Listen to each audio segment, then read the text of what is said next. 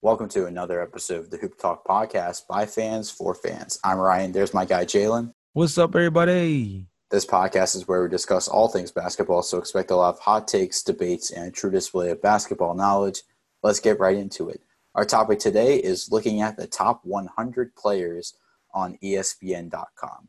So E S P N listed their uh, list of the top one hundred N B A players going into the N B A season this year. We're each picking out three different things that stood out to us on this list. So, Jalen, what is one thing that stood out to you on this list? Okay, well, I'm going to start off with a heater, and it's going to be the fact that my guy, Zach LaVine, for the Chicago Bulls, it, this is this is blasphemy right here, bro. Top top ten in scoring last year, and Lonzo Ball is considered better than him. Tyler Hero is literally within three spots of Zach LaVine. Zach LaVine isn't even in the top fifty. Like, I don't know if this has something to do with the fact that they project the Bulls as not being a playoff team, and therefore they're considering him to not be there for, like, be as effective as a player, considering that he's not doing it in a winning effort. But as an individual player in the N B A, Zach LaVine is a top fifty player as of right now. And even if you don't consider him to be a top fifty player in the N B A, he dang sure is better than Lonzo Ball right now. And I don't think that's very much of an argument because of the fact that Zach LaVine has slowly improved defensively, and I think although last year was kind of odd and not very exciting under Jim Boylen, I do think that he helped improve the team defensively last year um, in a way that was desperately needed. And, of course, it does need to take a step up, and Zach LaVine has a lot to do with setting the tone for that. But although Lonzo Ball is – you could consider him a relatively elite one-on-one defender and um, elite team defender, I don't consider Lonzo Ball's defense to be better than what Zach LaVine provides offensively, especially with the fact that Zach LaVine has proven that he's more than the dunk contest winner that he was once upon a time. The dude can spread the floor, play off the ball. He's become a guy who's starting to get better at facilitating as well. I don't see how a guy in Lonzo Ball who's had two years, three years really, where you've had a certain level of expectation for him, and every following year he says, watch out for me. We're I'm going to shock the world. And then he has to kind of send the same message out on Twitter at the end of the season all over again versus a guy in Zach LaVine who, since coming from Minnesota, has really shown why he could be at least a number two option on a championship team, if not at least be a young leading piece on a team like the Chicago Bulls that kind of needs a staple for the franchise. I don't understand why the heck Lonzo Ball is above Zach LaVine. I don't understand either. And I think that with a guy like Zach LaVine, he can score from anywhere on the floor. And like I said in the Eastern Conference Shooting Guards episode, he's turned into maybe one of the best shooting guards in the league, and he's become even more than just a dunker. But I have a lot of gripes with this list, and I'm just going to name a couple players that I feel like that should be moved up on this list. First of all, Montrezl Harrell at number seventy-six.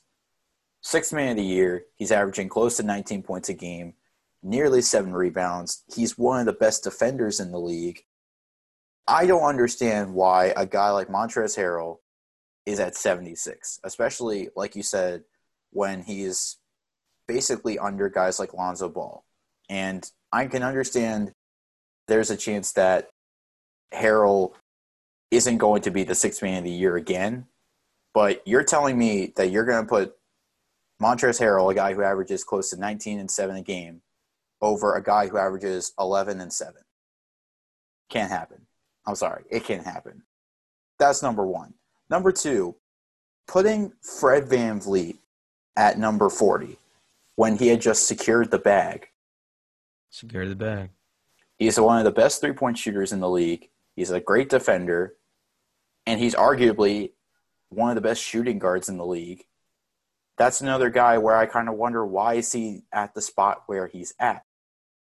And then Caris LeVert, who is arguably the most underrated shooting guard in the Eastern Conference. And he's a guy who can average twenty and five a game. And it's another one where I just have to wonder, why are they placed in the positions that they are, especially when I will go back to the same argument that you make, why guys like Lonzo Ball are ahead of guys like Montrezl Harrell, and why Fred VanVleet is behind a guy like Kyle Lowry. I mean, to kind of go down the list, I mean, I'm not, I don't have as much gripe with the Montrezl Harrell one as you do. Um, personally, the way I look at that one is just the fact that I think there's no way he's going to be able to perform in the same kind of role that he did um, for the Clippers. I think he was asked to do a lot of what he was doing beforehand.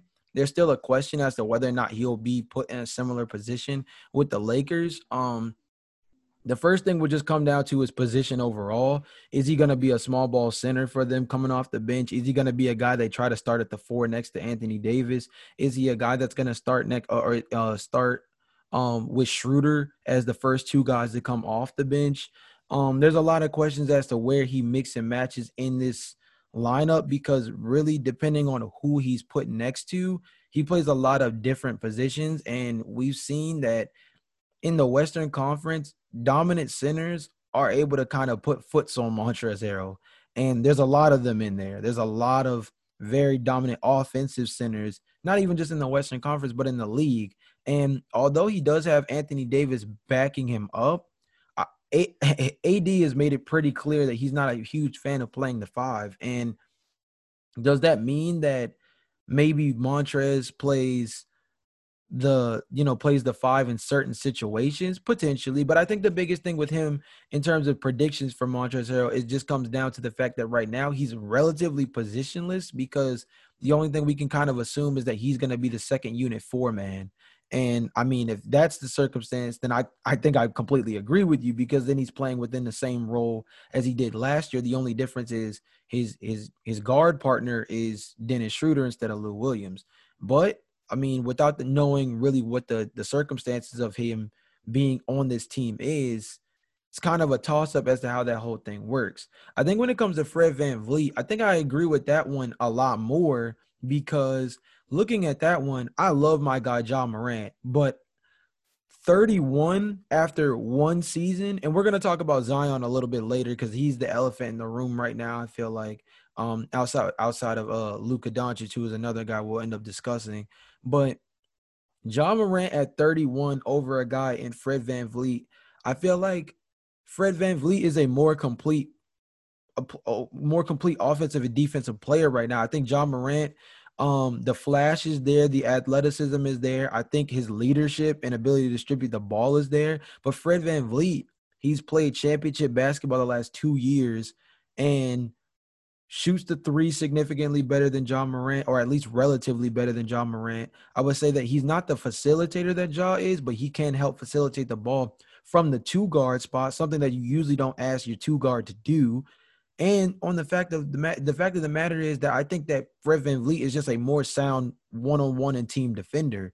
And I think that's a little bit more important than just the fact that we know Ja can jump out the gym. And I, again, I love Ja. I literally have converted to being a Grizzlies fan because of Ja Morant, because I watched him um, in college before he burst onto the N B A scene, and I was a big fan. So I, I love I love his play, and I think in year two he's going to bounce off of a rookie of the year and make Memphis a really dangerous team in the Western Conference. But I think we're sleeping on Fred VanVleet, like you said beforehand. We we could talk about him securing the bag, but it's not even just that. I think it's the fact that right now he's just an overall better player, and I think E S P N is projecting some of these younger guys a lot to take a lot more significant jumps in year twos and year threes than I think the league will actually allow. I'm not saying these guys will regress, but I think that these guys are getting placed a little bit higher up on a pedestal out of the recency bias of the fact that all three of these guys, and Ja,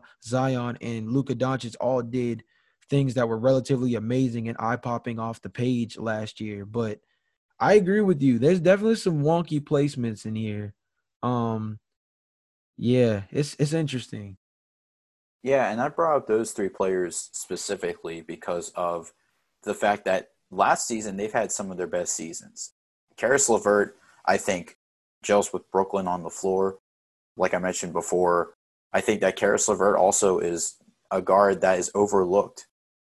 Jalen, you've mentioned time and time again, Caris LeVert, if he leaves Brooklyn, he could be the number one option on any team, and he's proved that by playing in Brooklyn. Fred VanVleet, you've already mentioned it a couple times. He is arguably one of the best shooting guards in the league, and I think that he's going to be able to grow as a player, and I think he's going to be able to eventually become the best shooting guard in the Eastern Conference, maybe the best shooting guard in the league.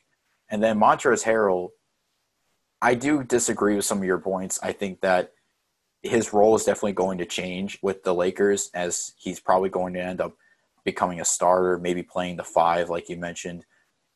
So I think that's just going to be interesting going forward.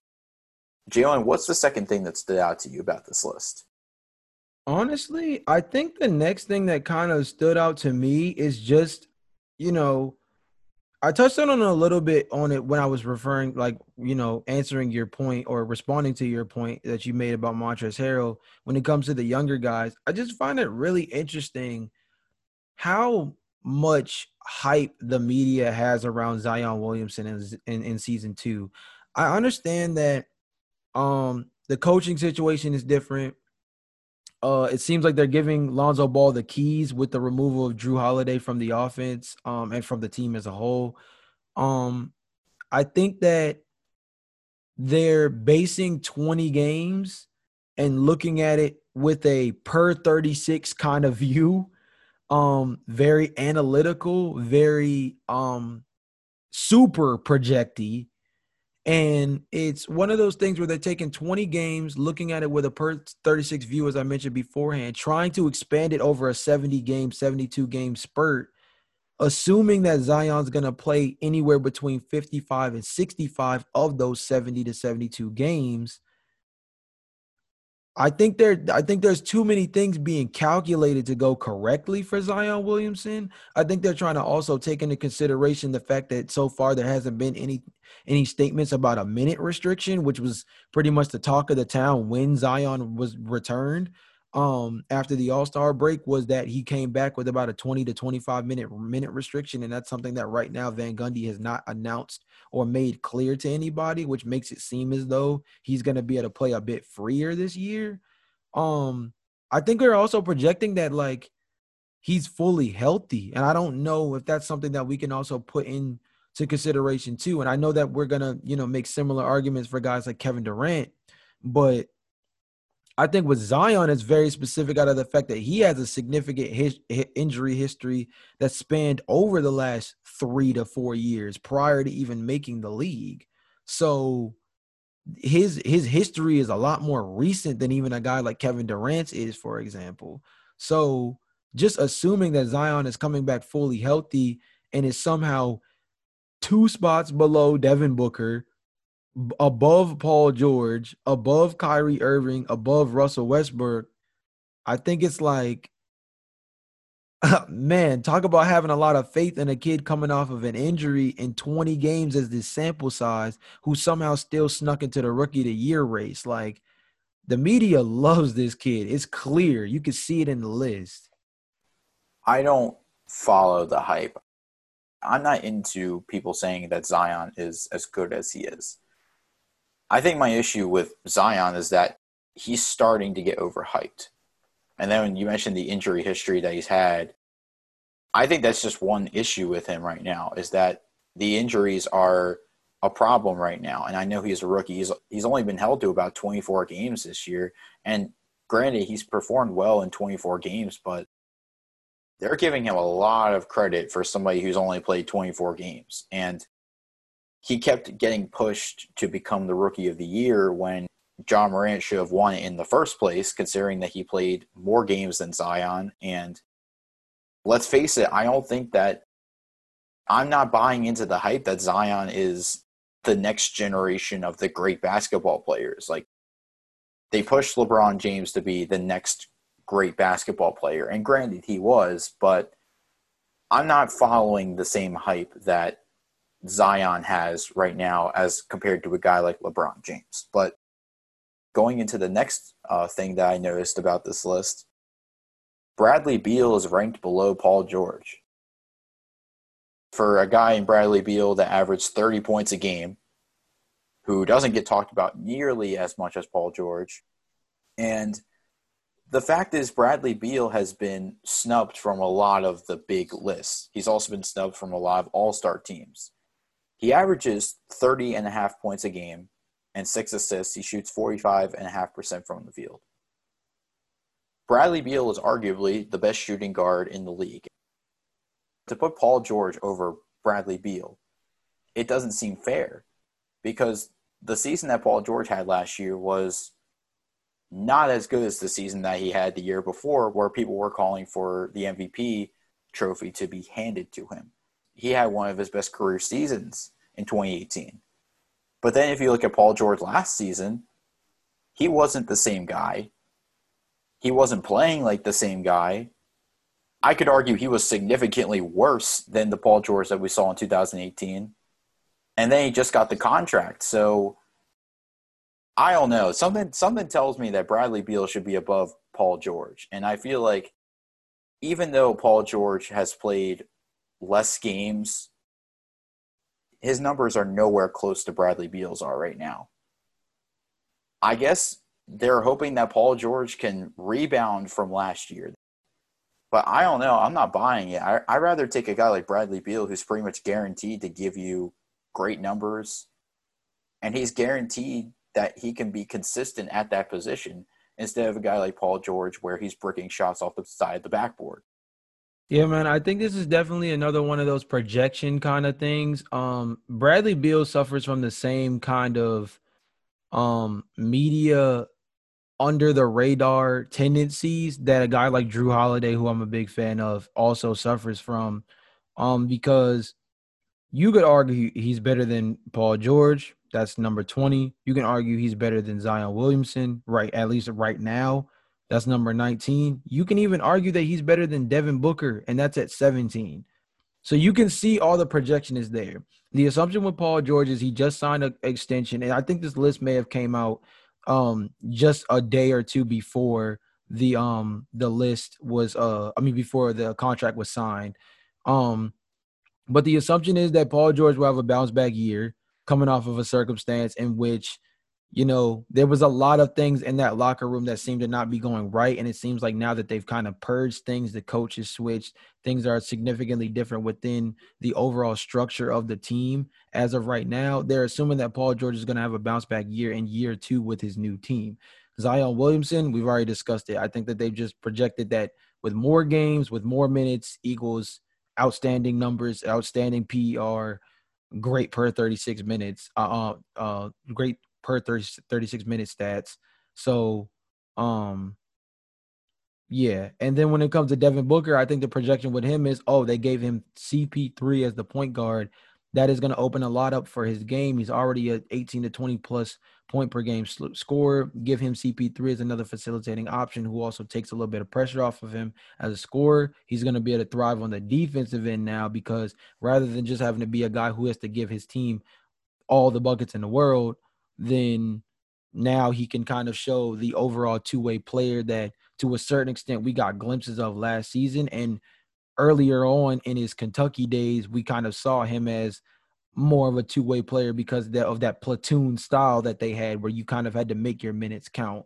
So I think Bradley Beal could arguably arguably be as high as maybe sixteen or seventeen on this list. But again, you know, media market stuff looks at it and says Paul George is in a really good spot right now in terms of their team being one of the top teams in the Western Conference. Zion Williamson is on a New Orleans Pelicans team that's supposed to be on the uptick, and he's going to be playing more minutes. And the Suns, you could argue potentially that the Suns may have had the best offseason next to maybe Atlanta and maybe the Lakers just by getting Chris Paul, because everyone has said for probably the last three to four years that if you got Devin Booker, an elite point guard, um, to pair him with in the backcourt, he was going to become an all-star caliber level player. And he already felt like that to me. But, of course, Chris Paul unlocked something significantly um, beyond what we've already seen from Devin Booker, um, with them both being in the same backcourt. So I agree with you, man. I think putting Bradley Beal in the top uh, the top sixteen would be a serious argument to make.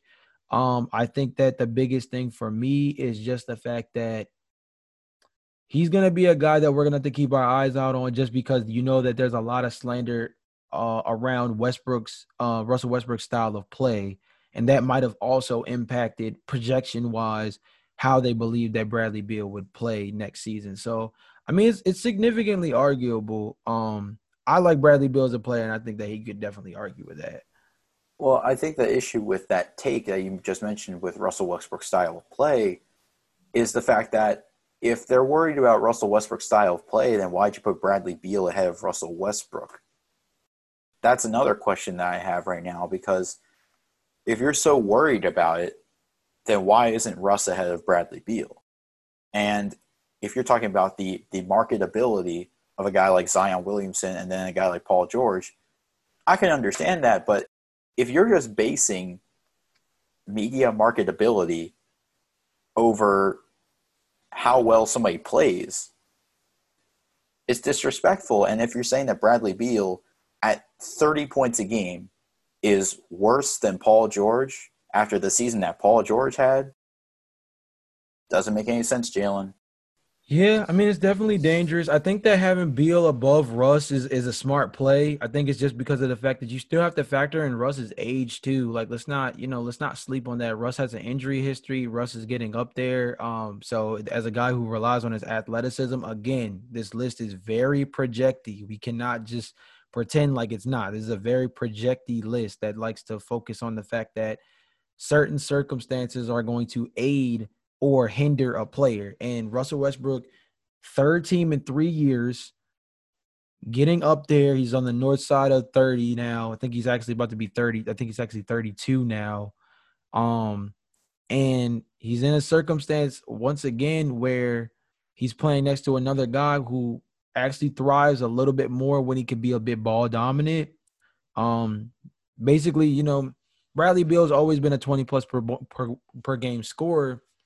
But that thirty points per game aspect came without John Wall in the circumstance where he pretty much was able to, you know, run with no leash, essentially. Um, adding Russell Westbrook into the mix of that does kind of hurt both of them because, again, kind of like having him next to James Harden, which I don't think this is nearly the same circumstance. Bradley Beal can play way better without the ball than James Harden can, and vice versa in terms of um, things with Russell Westbrook. I think Russell Westbrook can play better as a facilitator with a guy like Bradley Beal as in terms in respects to having to facilitate for or with a guy like James Harden. So I think this fit is a little bit better, but I think that by them both being linked and there being so much unknown about the duo right now in terms of them working as a backcourt, that does kind of hurt both of them on this list as well. I'll tell you one guy who definitely got hurt by not being in the mix, Ryan. And I'm, I'm going to be honest. I know this is a P G podcast, but I'm pissed off. This makes no sense to me. Kevin Durant is number six on this list. I'll take LeBron James at number one. I might even let you argue that Anthony Davis at number two is valuable. Ryan, eighty, even eighty percent of Kevin Durant is better than Kawhi Leonard, is better than Luka Doncic, and is better than Giannis Antetokounmpo. eighty percent. So I don't care what kind of projection they have. Kevin Durant has had a longer recovery time frame than anybody coming off of an A C L injury typically gets within a normal season.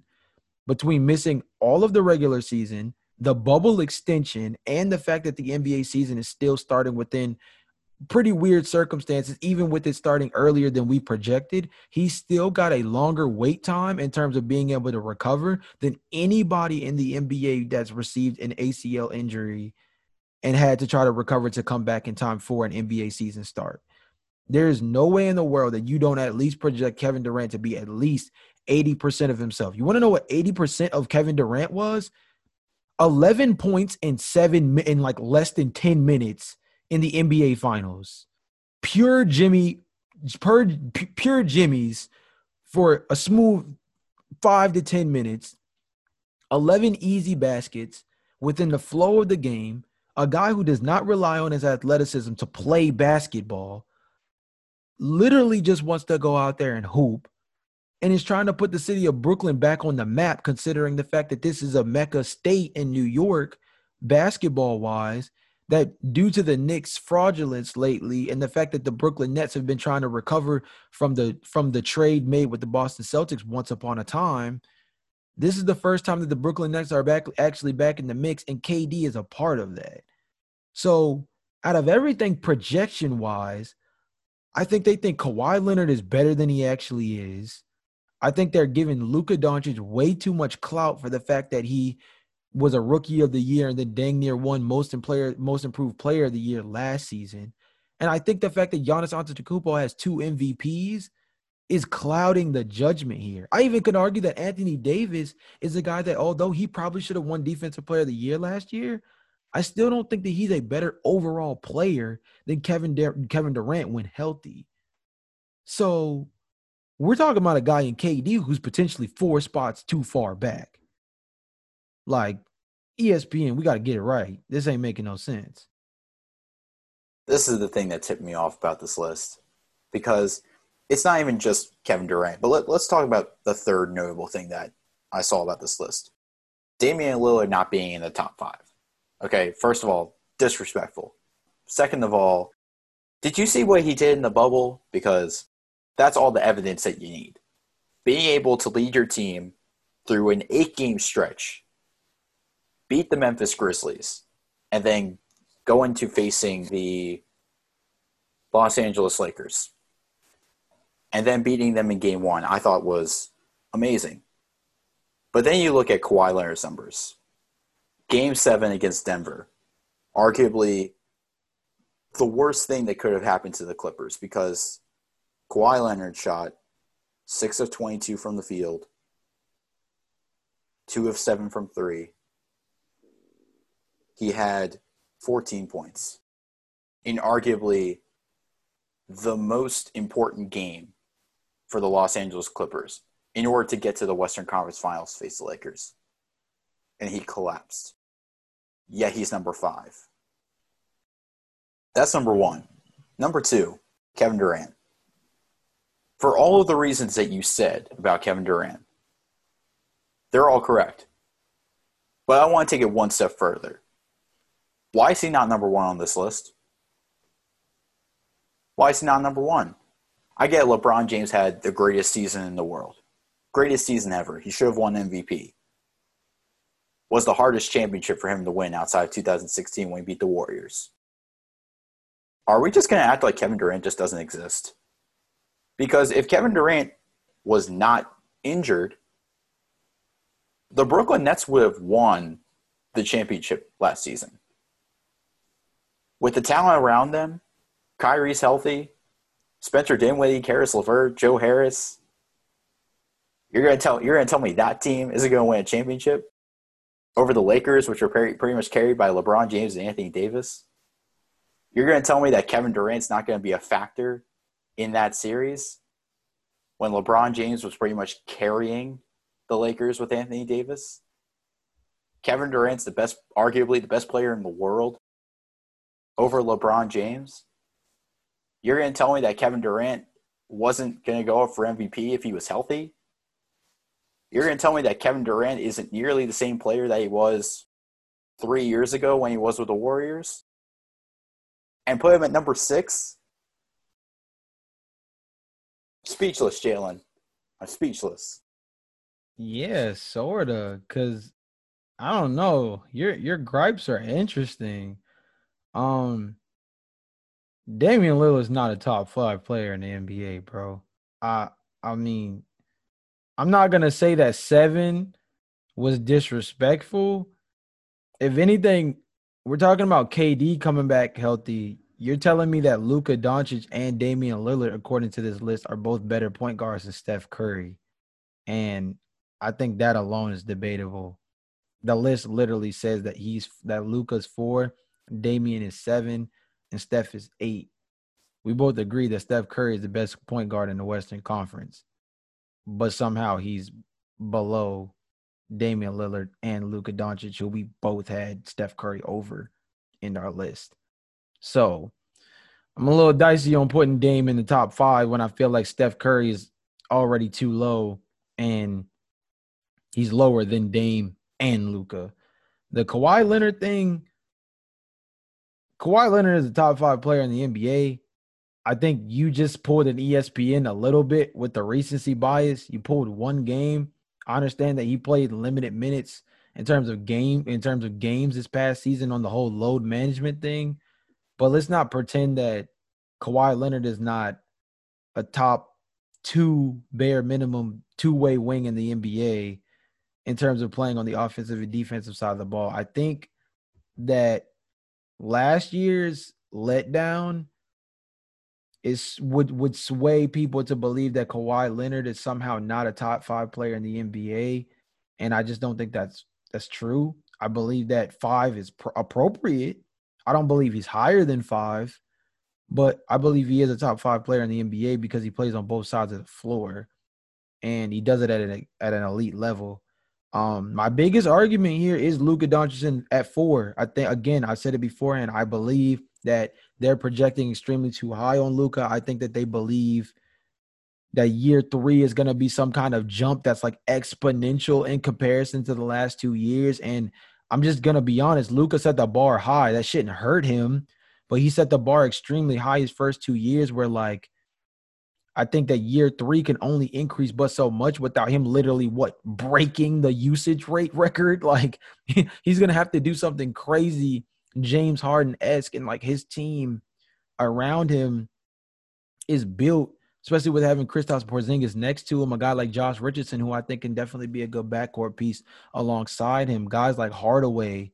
Like they have pieces that can also score the ball. So unless Luka Doncic is going to break the usage rate record or something, I mean, there's not Luka can only improve but so much. Staying consistent would be great for a guy like this in year three rather than regressing.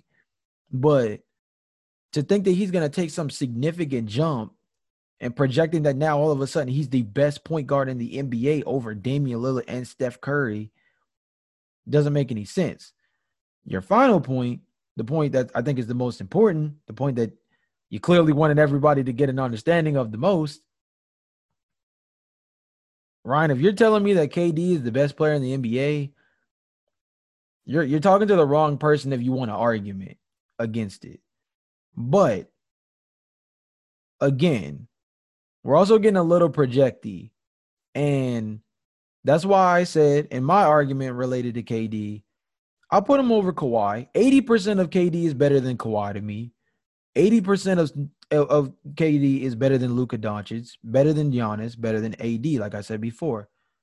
You could argue that eighty percent of eighty percent of Kevin Durant could be better than LeBron James. I don't necessarily believe that. I think you need one hundred percent of K D, and I think he needs to be one hundred percent healthy and engaged, something that we saw in his first two years at, at Golden State when he was starting to make himself a, you know, a, a dangerous defensive threat around the glass as a shot blocker, which is like something crazy to think about when you talk talk about K D. He's already six eleven, plays like a guard. Now you're telling me he can swat like like he's Rudy, Go- Rudy Gobert or something? This is ridiculous.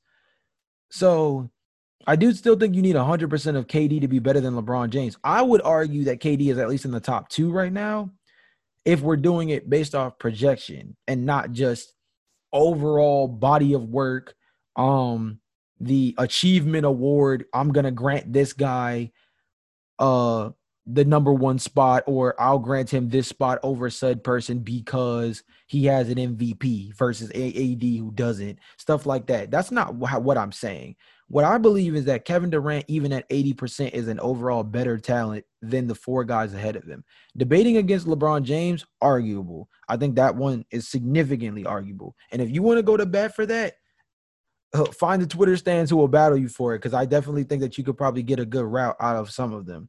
But I agree with you with definitely at least arguing that Kevin Durant should be in the top two, and being in six is it, it it's showing just how much they, you know, they being the media really enjoys the idea of narrative and projecting guys' talents to somehow exceed what is extremely valuable. I don't think Giannis is a guy who gets any better this year.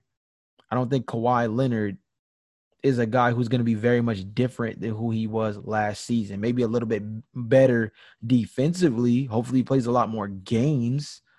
Luka Doncic, I think they're projecting extremely high. I think Anthony Davis, they think that now the monkey off his back for getting in terms of getting a championship now is going to make him go off and turn into some M V P candidate. They're still not all better than Kevin Durant, bro. Simple. So to answer all of your points, first about Kevin Durant, I understand that it's about projections. Like, we're projecting him to be one hundred percent healthy, ready to go. That's mainly one of the reasons why I put him ahead of LeBron. Because before he got injured, he was arguably one of the best players in the N B A. He was one of the best shooters in the N B A. He was one of the best defenders in the N B A. And he had that killer mentality I've always talked about about him. I just think that we can't ignore the talents of Kevin Durant, and we cannot, we can't act like Kevin Durant doesn't exist, because he's always going to be there. Now he's in Brooklyn, and the team that he's on has a great chance of winning the N B A championship this year. That team, if he had been healthy last year, they could have made the N B A championship. And I can make an argument for why why Brooklyn is as good as I think they are, especially when they're healthy. Speaking of when healthy, Steph Curry. The reason why I feel like he's still at number eight is because of that argument of when healthy. I have him at number one because he is the greatest point guard when healthy.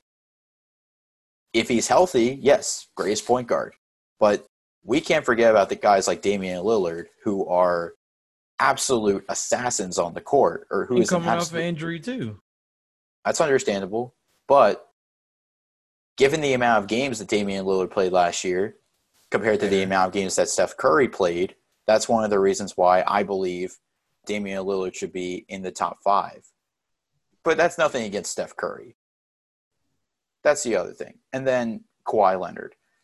You make an argument that Kawhi Leonard should be in the top five, I think, based off last season, and it's maybe because of recency bias, like you said. I don't think he's a top five player anymore. I think last year hurt him and Paul George, because the chemistry issues, the load management, the fact that they weren't playing well together on the court, the fact that they weren't even playing well separately when when one was on the bench and the other was on the floor. We cannot act like Kawhi Leonard and Paul George are going to be the same players that they were two years ago. Paul George is not nearly the same player that he once was, especially in Indiana. He was great in Oklahoma City. He hasn't been great so far in Los Angeles. Kawhi Leonard, same with him. He was great in San Antonio, brought Toronto a championship, has not been great in Los Angeles. And more of it is probably because maybe I got my hopes up about how great this Clippers team was going to be. Maybe it was because Kawhi Leonard and Paul George are going to be the N B A's best duo over Steph and Clay, over Dame and C J, over Kyrie and K D when healthy, over Jaylen Brown and Jason Tatum. I can't lie to you saying that I didn't get my hopes up when I thought that the Clippers were going to beat the Lakers. But let's be real. The fact of the matter is that Kawhi Leonard and Paul George are not the same players that they once were. Yeah, I mean, that's I mean that's a great way to leave it off. I think that looking at these guys is going to be a lot. It's very, very projective. This list is very projective. There's high expectations. You can tell that the media has a, a, a few favorites in there. They, you can also tell that they have a few teams that they already see narratives in, and therefore they project some of their players a bit higher in in favor of some of those narratives. Um, for example, the Suns improving, New Orleans improving, L A bouncing back, things of that nature as well. So, I mean, a really interesting list. As much as me and Ryan might seem like we have gripes and beefs with this list, these E S P N writers definitely still did their due diligence. I definitely still think they did their thing. And I don't think that this list is like throw it in the garbage. I think this is a really interesting list. And I think it's always difficult when projecting how guys are going to come back healthy, come back after, you know, a shortened season in the case of uh, teams that went to the late, uh, went to the, uh, the playoffs last season, especially the L A Lakers, for example, who actually went the furthest in terms of winning the championship. So it's a really interesting list. And, of course, the most difficult thing is, hey, dude, it's one hundred guys. It's one hundred guys they have to they have to project and try to put in some kind of rankings. Me and Ryan had a hard time back when we did the First Take E S P N Top fifteen, just trying to come up with our own rankings to match the Top fifteen that they made. So we also understand that it's a really difficult list to make when you're taking all of that into account. So I don't want anybody to think that we just completely hate this list. It's just we have a couple of players that we're very fond of as well. And we think that maybe, you know, the media should give him a little bit more respect. Shout out to Bradley Beal. I think that's the main one on this podcast that we believe definitely should move up. But, Ryan, to kind of end things off, though, um, who is one guy who you believe by the end of the season will significantly shoot up this list? Not a guy in the top ten who will shoot up to number five, not a guy in the top twenty who will shoot up to number ten. Who's a guy who you think has the capability of moving up twenty or more spots by the end of the season? Well, Jalen, I know you are a fan of this guy, and and you, you you don't really think that he should be as high as he is right now, but I'm all in on this guy, and that's Ja Morant. He won Rookie of the Year last year. He averaged eighteen points a game, seven assists, shot nearly forty-eight percent from the field, thirty-three percent from three. I think he can only get better from here. He's on a Memphis team that can be a playoff team this year, especially with the with the up-and-coming supporting cast that he has with uh, guys like Jaren Jackson Junior and uh, Dillon Brooks. So I think he can excel into one of the best players in the league. Yeah, and I mean, hey, you're talking about a guy who's at like thirty-one right now. So a fifteen to twenty spot jump, that would make him one of the better point guards in the league and make him a top five guard, guard in the entire N B A. So talking about a very significant jump in, in season two, which means that I got to cross my fingers and hope that there's no sophomore slump for him. Um, another guy that I'm extremely fond of, and the guy that I'm going to go with as a guy that I think is going to shoot up significantly, John Wall at eighty-one, bro. I genuinely think John Wall on Houston with James Harden, without James Harden, I think a healthy John Wall, especially in a great environment where he's going to be with a guy in DeMarcus Cousins, who he's wanted to play with DeMarcus Cousins for a while. I was really sad that DeMarcus Cousins didn't sign with the Wizards. Sounds like they had a little bit brewing to the point that it ended up working itself out. It just didn't happen in Washington. But now the Kentucky Bros are back, linked up in Houston, and I think that's going to help his self-esteem coming off of an injury, because both of these guys are coming off injuries, which, although that doesn't project well, that also helps them both throughout their rehab process and their get back to the court process. They've both been getting pretty much right for about a year. John Wall's case, two years. You could argue Boogie's case, two years, because, you know, he he re-aggravated an injury that was the reason why he was out f- for pretty much all of last season. So these are two guys who have experienced a lot of the same things, um, injury-wise, are both trying to get their careers back on the right foot, because both of these guys were considered top three at their position when they were healthy, and now they get to make a home in Houston together, something that they haven't been able to do since their college days. And I think that's going to put them in a really good position. So with or without James Harden, I think that John Wall is going to be a guy who is going to prove, granted it'll be in the Western Conference now, but I believe that John Wall will prove why, why he is a top guard in this league. And I'll go out on a limb by ending my take with a hot one by saying that I don't even just believe that John Wall will move up from eighty-one. I believe that John Wall will move himself into the conversation of being within the top ten to fifteen guards in the entire N B A, not the point guard position, not just not just shooting guards, the entire N B A in terms of the guard position. I think that he will arguably be back in the top eleven to fifteen by the end of this year. So transitioning to our question of the day for our fans, who is one player that you believe will take the biggest leap going into next season? This has been a great episode today on the Hoop Talk podcast. Of course, make sure when you subscribe to us on Apple, you rate our podcast five stars, and subscribe to us wherever you get your podcasts. We'll see you guys next episode. Peace.